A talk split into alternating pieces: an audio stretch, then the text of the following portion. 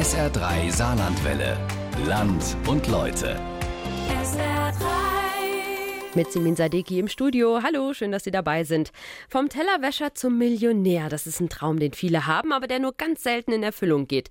Denn ob jemand Professorin, Anwalt oder Reinigungskraft wird, das hängt oft davon ab, wo man geboren wird. Die soziale Herkunft, also das Milieu, in dem man aufwächst, die finanzielle Situation der Familie und deren Bildungsniveau, das entscheidet in Deutschland immer noch stark darüber, ob jemand es später schafft, sein Potenzial zu entfalten. Was ist für Menschen mit einer schwierigen sozialen Herkunft Herkunft aber bedeutet, sich in ein besseres Leben zu kämpfen, wie hart es sein kann, den sozialen Aufstieg zu schaffen, darüber hat SA3-Reporterin Lisa Krauser mit zwei Betroffenen gesprochen in ihrem Feature Wo komme ich her, wo schaffe ich es hin, wie die soziale Herkunft Lebenswege prägt. Jetzt unser Land und Leute.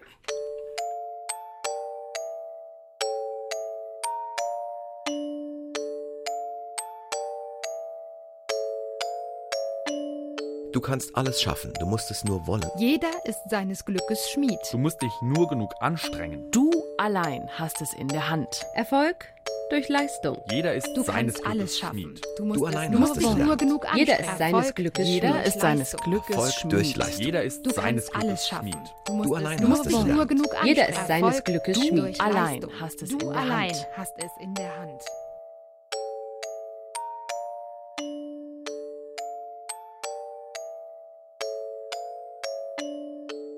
Woran ich mich erinnern kann, ich weiß nicht, ob Ihnen drei Ehren Zeichenblöcke was sagen. Ne? Das ist die hochwertige Version. Ne? So, die war einfach immer zu teuer. Man musste was günstigeres haben, wenn überhaupt. Und wenn alle anderen quasi ihre hochwertigen Zeichenblöcke auspacken und sie packen dann etwas aus, was deutlich günstiger ist und dem man es auch ansieht, dann kriegt man schon ein Gefühl von, bei mir ist es anders. Ich habe mir so sehr gewünscht, in eine Musikschule zu gehen, in eine Tanzschule zu gehen, in, in einen Schwimmkurs zu gehen. Das war alles irgendwie nicht möglich. Ich wusste, dass wir zu Hause kein Geld haben und dann habe ich mich nicht einmal getraut, das zu fragen. Laura und Albert. Zwei Menschen mit einer schwierigen sozialen Herkunft. Auf ganz unterschiedliche Weise. Albert bezeichnet sich als klassisches Arbeiterkind. Sein Vater war Hüttenarbeiter, seine Mutter Hausfrau. Laura ist in einem sogenannten sozialen Brennpunkt groß geworden. Ihren richtigen Namen behält sie lieber für sich.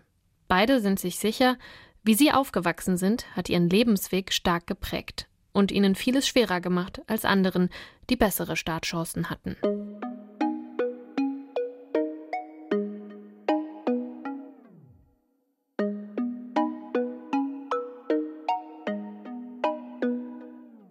Albert Augustin sitzt oben in einem Hochhaus in Saarbrücken. Als sich die Tür vom Aufzug öffnet, steht er da schon und wartet auf mich. Wir gehen weiter in ein großes helles Büro. Der Wunsch, die Welt kennenzulernen, äh, zu wissen, zu verstehen, der war schon sehr früh bei mir angelegt. Ich habe relativ früh lesen gelernt und mein Vater hat es mal so bezeichnet, alles was Buchstaben hat, ist nicht sicher vor dir. Besonders viele Bücher stehen damals nicht in den Regalen seiner Eltern. Aber ich habe auch relativ früh das Paradies einer Bibliothek entdeckt. Meine Eltern sind beide katholisch relativ gläubig gewesen. Ich konnte dem Ganzen zwar nicht so viel Begeisterung abgewinnen, aber die Tatsache, dass die katholische Kirche eine Bibliothek hatte, hat mich dann dazu motiviert, Sonntag dahin zu gehen, damit ich dann als erster nach der Messe in die Bibliothek rein konnte und mir meine Bücher da holen. Albert kommt am 18. Dezember 1960 in Differten zur Welt, als erstes Kind von Franz Josef und Franziska Augustin. Sie ziehen bald nach Überherrn. Und nach Albert kriegen seine Eltern noch sieben weitere Kinder. In Differten haben wir zur Miete gewohnt. Das gleiche in Überherrn, aber Überherrn war eine Werkswohnung von Röchling-Burbach. Mein Vater hat ja auf der Hütte gearbeitet. Es war überall Mangel, aber es war an sich eigentlich eine Situation, in der ich als Kind relativ problemlos aufwachsen konnte. Immer mit dem Bewusstsein, dass finanzielle Not jetzt äh, alltägliche Realität war. Seine Eltern wollen ihm und seinen Geschwistern so viel es geht ermöglichen, auch wenn das Geld nie reicht. Aber das eine schließt das andere immer wieder aus. Wenn zum Beispiel Klassenfahrten anstehen, dann ist Albert halt mal krank. Oder als Albert die Schule wechseln will. Ja, ich hatte die Situation, dass mein Lehrer der Hauptschule nach der fünften Klasse gesagt hat, Mensch Albert, du musst aufs Gymnasium, du hast alle Fähigkeiten und Eigenschaften. Im nächsten Schuljahr will ich dich mehr sehen, guck, dass du aufs Gymnasium kommst. Ne? So, mein Vater hat diesen Wunsch gehört und hat nicht darauf reagieren können. Der Anmeldeschluss war vorbei und ich bin dann im neuen Schuljahr wieder auf meine bisherige Schule gegangen. Ne? Mein Lehrer war völlig überrascht, hat mich da zur Rede gestellt, hat gesagt, was ist denn los, äh, warum bist du nicht im Gymnasium und so weiter. Und ich sage, ging halt nicht. Weil das Geld für die Fahrkarte zur besseren Bildung nicht da ist. Albert muss auf der Hauptschule bleiben. Danach macht er eine Ausbildung zum Chemielaborant. Für mich war immer klar, dass ich mehr machen wollte. Also habe ich versucht, mir einen Weg zurechtzulegen, mit dem ich meine schulische und auch meine berufliche Weiterentwicklung angehen kann. Das Grundproblem, das ich hatte, ich konnte mir nicht vorstellen, aus sicheren finanziellen Strukturen herauszugehen, um jetzt das Risiko Bildung einzugehen. Für Albert ist Bildung genau das, ein Risiko. Denn Bildung bringt erstmal kein Geld rein und kostet im Zweifel sogar. Also gibt es für Albert nur einen Weg. Weiterbildung ja, aber parallel zur Arbeit. Ich habe neben meiner Arbeit habe ich meine mittlere Reife nachgeholt. Das heißt, sie fahren Vollkonti-Schicht, haben ein Wochenende im Monat frei und gehen jeden Montag bis äh, Donnerstagabend von 18 bis 21.45 Uhr in die Schule. Er macht in der Abendschule die mittlere Reife nach, schließt mit sehr gut ab. Aber er will mehr, die Fachhochschulreife. Damals gab es das Telekolleg 2 und ich habe dann halt mir einen Video 2000 Rekorder gekauft und habe dann die Lehrsendung quasi aufgezeichnet und immer dann, wenn ich quasi meine Freitage hatte, hatte ich mir dann konzentriert die Sendung angeschaut, mein Material durchgearbeitet. Samstags in der Regel waren Präsenzveranstaltungen, denen die Klausuren geschrieben wurden und habe das dann zwei Jahre lang gemacht äh, neben meiner Schichtarbeit, um dann die Fachhochschulreife zu erlangen. Zwei harte Jahre, die sich auszahlen. Er schafft seine Fachhochschulreife und kann damit sogar das machen, was niemand vor ihm in der Familie gemacht hat. Studieren gehen. Eine klare Vorstellung hatte ich eigentlich nicht, denn es gab in meinem Umfeld niemanden, der studiert hatte, den ich hätte fragen können. Auch das Thema BAföG oder finanzielle Unterstützung im Studium, das war alles unbekannt. Ich konnte mir auch gar nicht vorstellen, dass es sowas wie Unterstützung gibt.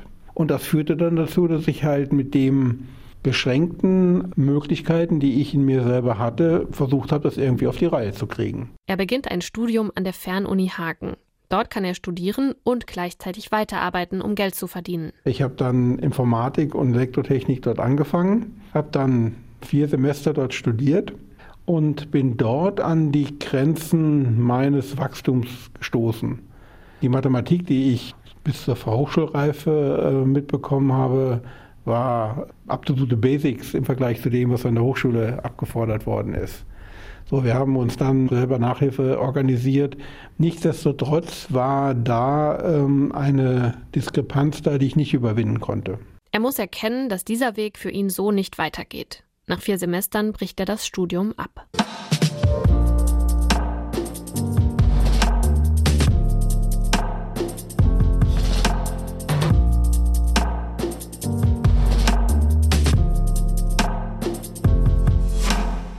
Laura hat was Warmherziges. Ich soll es mir auf der Couch bequem machen. Sie setzt sich gegenüber auf einen Sessel. Sie will erzählen von früher, wie grau das alles war. Ich habe zu Hause viel Ärger gehabt. Ähm, mein Vater, der ist immer in seinem Ton sehr aggressiv gewesen und ähm, dadurch, dass er schon sein Leben lang Schmerzen mit seinem Körper hat, hat er immer auch das so geäußert, dass er ganz viele Schmerzen hat und ähm, also es war immer alles eher so negativ. Lauras Eltern trennen sich, als sie klein ist. Sie finden wieder zusammen und gehen dann doch im Streit auseinander. Sie bleibt bei ihrem Vater. Mit ihrer Mutter spricht sie 14 Jahre kein Wort. Es mangelt, nicht nur an einer stabilen Familie, sondern auch an Geld.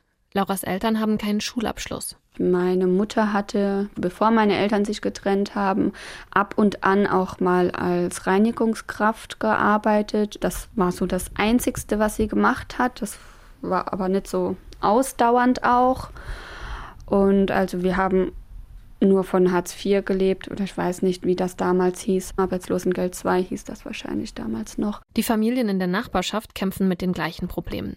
Da ist viel Leid in der ganzen Straße. Die eben auf ihre Art und Weise immer so ja, wie soll ich sagen, so eben traurig waren. Ne? Also ein Mädchen, dessen Vater ist Alkoholiker gewesen, den habe ich immer auf der Straße alkoholisiert gesehen und die Mutter ist übergewichtig gewesen und dann ist erst der Vater gestorben und dann die Mutter und dann kam das Mädchen ins Heim oder eine andere Familie, dessen Mutter ihren neuen Partner gepflegt hatte zu Hause und die hat dann auch Alkohol getrunken und dann durften die Kinder oft nicht rauskommen oder ja, viele Dinge, die hier so negativ waren. Ne? Auch wenn Laura so groß wird und nicht viel anderes kennenlernt, sie spürt, dass da noch mehr sein muss. Ich hatte schon immer das Gefühl, dass es positiver auch geht, es glücklicher auch geht.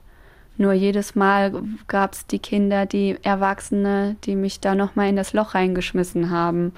Und da nochmal den Mut zu haben, das Bewusstsein zu haben, dass das nicht das Wahre ist. Dass die Gewalt und Alkoholismus und Drogenkonsum und Ärger, Wut, dass das nicht überherrschend ist, sondern dass es da auch die Entspanntheit gibt, die Freiheit gibt, die Gemütlichkeit gibt, das Leben so glücklich zu sehen.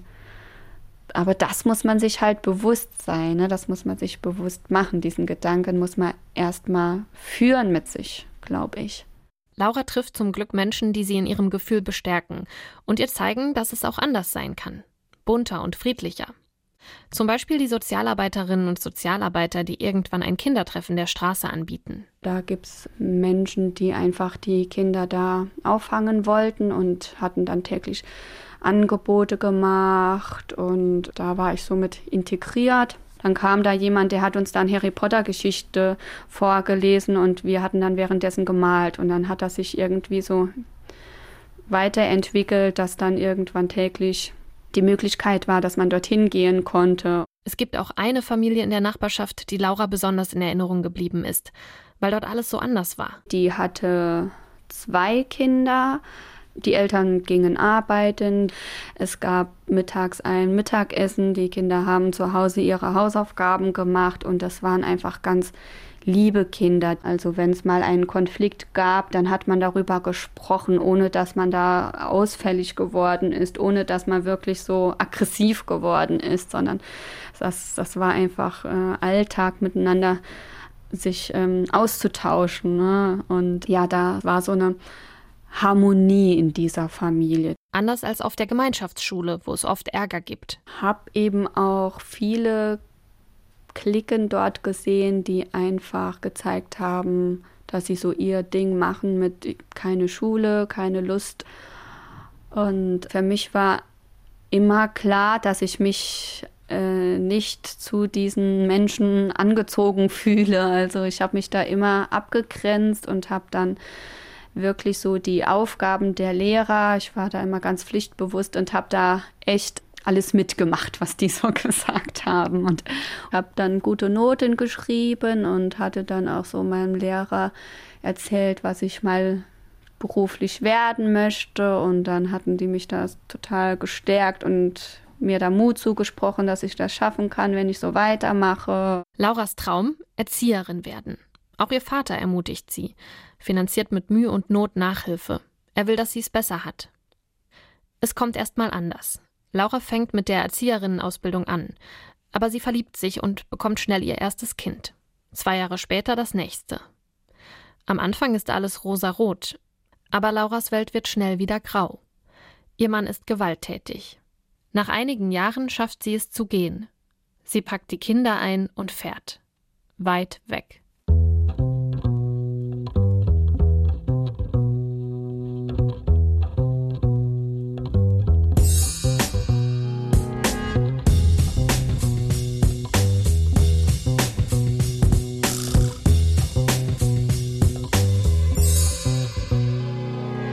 Soziale Herkunft. Ein sperriger Begriff.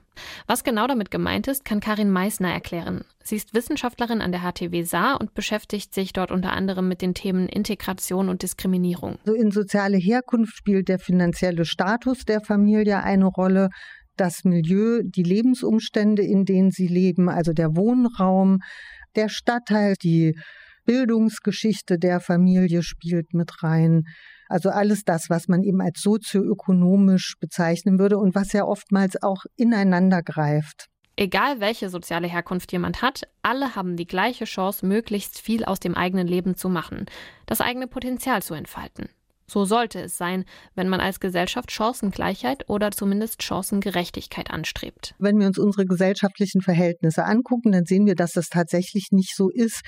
Dass also, wenn ich aus einem bildungsnahen Haushalt stamme, der von guten finanziellen Verhältnissen geprägt ist, es mir sehr viel leichter fällt, zum Beispiel an Bildung teilzuhaben, an die Universität zu kommen, einen guten Job zu bekommen und dass Menschen, die das nicht mitbringen, viel, viel größere Schwierigkeiten haben, die gleichen Chancen zu ergreifen.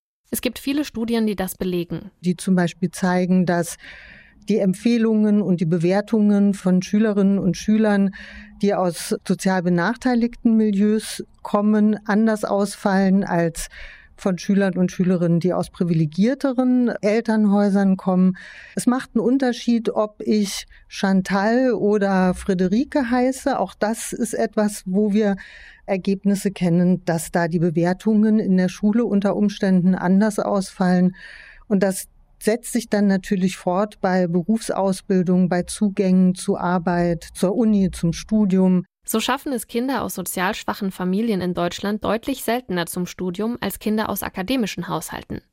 Diskriminierung finden Organisationen, die sich für Bildungsgerechtigkeit einsetzen. Neben der sozialen Herkunft gibt es natürlich noch andere Faktoren, die zu Benachteiligungen führen können. Das Geschlecht, die ethnische Herkunft, die Religion, Behinderungen, Alter oder die sexuelle Orientierung. Die stehen sogar im AGG, dem Allgemeinen Gleichbehandlungsgesetz des Bundes, das Benachteiligungen wegen der genannten Faktoren verhindern und beseitigen soll. Das Gesetz macht es möglich, dass Betroffene sich darauf berufen und klagen können, wenn sie sich diskriminiert fühlen. Die soziale Herkunft steht aber nicht als Diskriminierungsfaktor im Gesetz, auch wenn Antidiskriminierungsorganisationen das schon lange fordern. Aber es ist natürlich etwas, was, glaube ich, in unserer Gesellschaft ein verdammt heißes Eisen ist, weil dann würden wir tatsächlich auf Differenzlinien gucken, die unsere Gesellschaft strukturieren, auf Klasse, auf Armut. Also dann müssten wir tatsächlich uns sehr, sehr stark hinterfragen, wie wir unsere Gesellschaft so gestalten können, dass dann diese Diskriminierung aufgrund der sozialen Lage abgebaut werden kann, beziehungsweise nicht mehr stattfinden kann. Und das würde eigentlich auch heißen, dass wir unser Wirtschaftssystem nochmal hinterfragen müssten, um die Grundlage der Armut, die dann wieder alles Mögliche mit sich bringt, auch zu entziehen. Antidiskriminierungsstellen und Organisationen zur Förderung von Chancengleichheit finden, dass sich vor allem im Bildungssystem einiges ändern müsste. Die erste PISA-Studie 2000 hatte offenbart, dass in keinem anderen westlichen Industrieland die Kompetenzen der Schülerinnen und Schüler so stark von ihrer sozialen Herkunft abhängen wie in Deutschland. Danach hat der Staat viel Geld in Bildung gesteckt. Aber auch 20 Jahre später bestimmt die soziale Herkunft in Deutschland noch stärker über den Bildungserfolg als in vielen anderen Ländern. Antidiskriminierungsstellen fordern deshalb unter anderem, dass nicht schon nach der vierten Klasse in weiterführende Schulformen unterteilt wird, dass Kinder außerdem schon in der Kita individueller gefördert werden oder dass mehr Sozialarbeiterinnen und Sozialarbeiter an den Schulen eingesetzt werden. Karin Meissner sieht aber auch jeden und jede Einzelne in der Pflicht, sich der eigenen Privilegien bewusst zu werden. Ich glaube, als Einzelperson geht es erstmal darum, das konkret zu reflektieren und dann zu gucken, wie man in seinem eigenen Rahmen das umsetzen kann. Also sprich, wenn ich Arbeitgeberin bin, mal zu gucken, was sind meine Kriterien, wen sortiere ich aus und hat das unter Umständen etwas mit sozialer Herkunft zu tun. Wenn ich Lehrerin bin, vielleicht nochmal zu hinterfragen, nach welchen Kriterien ich meine Schülerinnen und Schüler bewerte und ob auch da soziale Herkunft mit eine Rolle spielt. Wenn ich Mutter bin, mit meinen Kindern darüber mich auseinanderzusetzen, dass es nicht so relevant ist, welche Jeans und welches Spielzeug die Kinder zu Hause haben, Ich glaube, für jede einzelne Person ist da ganz wichtig auch zu gucken, wo sind einmal die eigenen blinden Flecken und wo ist der Wirkungsraum und die Wirkungsmacht, die man hat.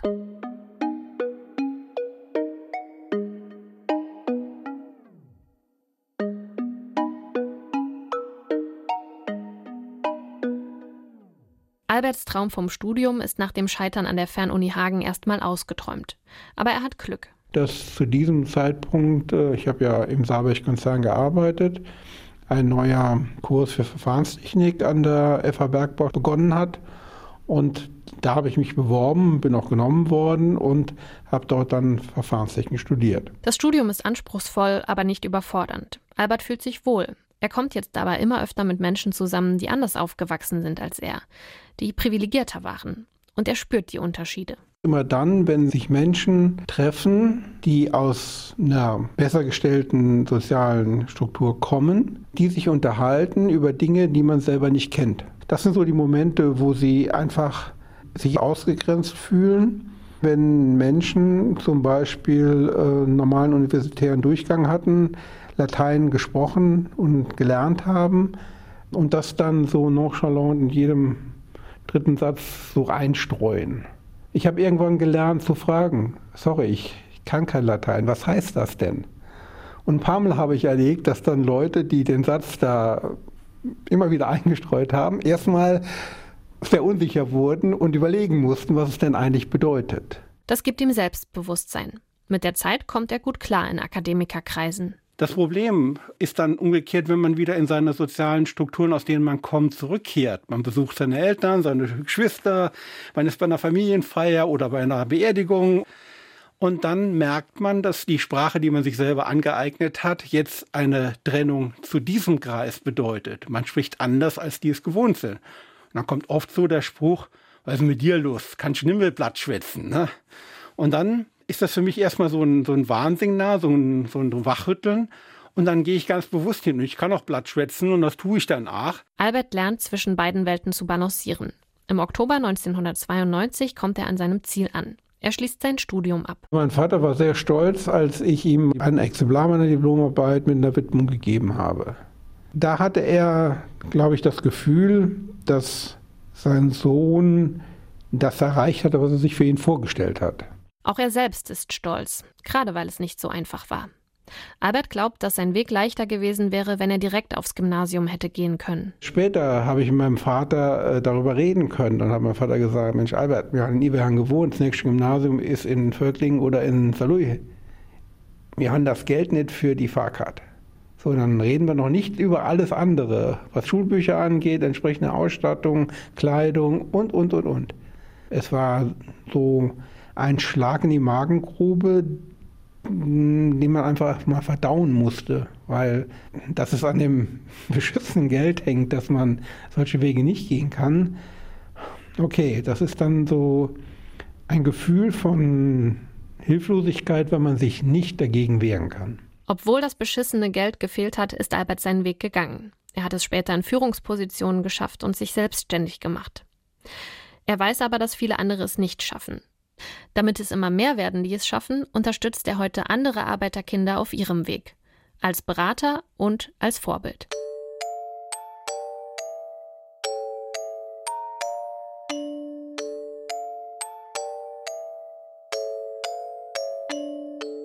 Laura kommt nach einigen Monaten Abstand wieder zurück ins Saarland und trennt sich nach mehreren Anläufen endgültig von ihrem Mann. Sie zieht die Kinder ab jetzt alleine groß und schafft es, trotz der großen Belastung, ihre Ausbildung fertig zu machen. Es war ein Glücksgefühl, dass ich die Erzieherausbildung fertig hatte. Das war einfach das Beste, so, was ich mir immer gewünscht habe. Sie erfüllt sich später noch einen anderen Traum, einen, den sie früher nur heimlich geträumt hat. Sie fängt parallel zu ihrer Arbeit ein Pädagogikstudium an. Dass sie nun Studentin ist, kann sie selbst nicht richtig glauben. Ich hatte auch niemanden, der mir wirklich damals auch erzählt hat, was man denn tun muss, um studieren zu gehen. Also ja, ich weiß, es gibt die Universität und da muss man dann irgendwie hin und dann war das für mich auch so eine verschlossene Tür. Laura glaubt, dass Menschen, die so wie sie aufgewachsen sind, viele Türen verschlossen bleiben, weil sie entweder nicht wissen, wie sie an den Schlüssel rankommen oder nicht wissen, dass es ihn überhaupt gibt. Wenn ich jetzt an das Lernfest im DFG denke, da gehen ja auch nur Menschen hin, die wirklich denken, dass das wichtig ist. Mein Vater wäre da niemals im Leben hingegangen. Warum auch immer. Er wollte zwar, dass ich in die Schule gehe und äh, einen Abschluss schaffe, und, aber der wäre da niemals hingegangen. Ja, und die Flyer liegen zwar irgendwo rum und dann muss man die aber auch erstmal greifen und muss dann auch diese Kraft haben, das verstehen zu wollen, was da drauf steht und diesen Mut aufbringen, da anzurufen oder hinzugehen. Sozial schwachen Menschen, die kriegen das nicht hin. Laura hat vieles hingekriegt. Aber es war und ist verdammt anstrengend. Arbeiten, alleine die Kinder erziehen, abends für das Studium lernen. Und an der Uni fühlt sie sich manchmal, als gehöre sie gar nicht dorthin. Ich empfinde, dass ich nicht so einen Wortschatz habe, der irgendwie schlauer klingt. Und da gibt es halt den einen oder anderen, die so viel reden können und so viele Meinungen zu den Themen der Professoren haben. Und ich fühle mich schon so, dass ich denke, hier gehöre ich nicht hin. Das ist irgendwie eine andere Welt.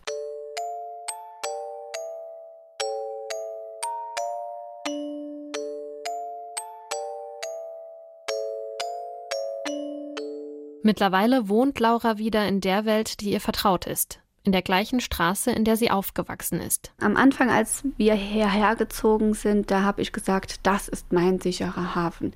Hier kenne ich mich aus. Hier sind die Menschen von früher, die immer noch da sind, auch die Erwachsene, die auch positiv waren. Die negativen sind teils, teils noch da, aber mit denen muss man sich ja nicht auseinandersetzen. Aber mittlerweile sind da Zweifel, ob es richtig ist, wieder hier zu leben. Jetzt habe ich mich so weiterentwickelt mit, nee, das Umfeld hier ist doch nicht so super, auch für meine Kinder nicht. Also wir sind hier im sozialen Brennpunkt und ich muss immer meinen Kindern erklären, dass das nicht geht, dass das nicht in Ordnung ist, welche Verhaltensweisen sie da im Umfeld erfahren. Und da bin ich einfach müde geworden. Und ich habe schon natürlich Angst, dass es passieren könnte, dass sie in so ein Milieu, dass sie das mitreißt. Laura gibt ihr Bestes, damit es nicht so kommt. Ob sie das alles schafft? Sie weiß es nicht. Wo komme ich her? Wo schaffe ich es hin? Wie soziale Herkunft Lebenswege prägt? Das Land und Leute heute von Lisa Krauser. Können Sie auch nochmal nachhören als Podcast. Schauen Sie mal auf sa3.de, da finden Sie den oder bei YouTube.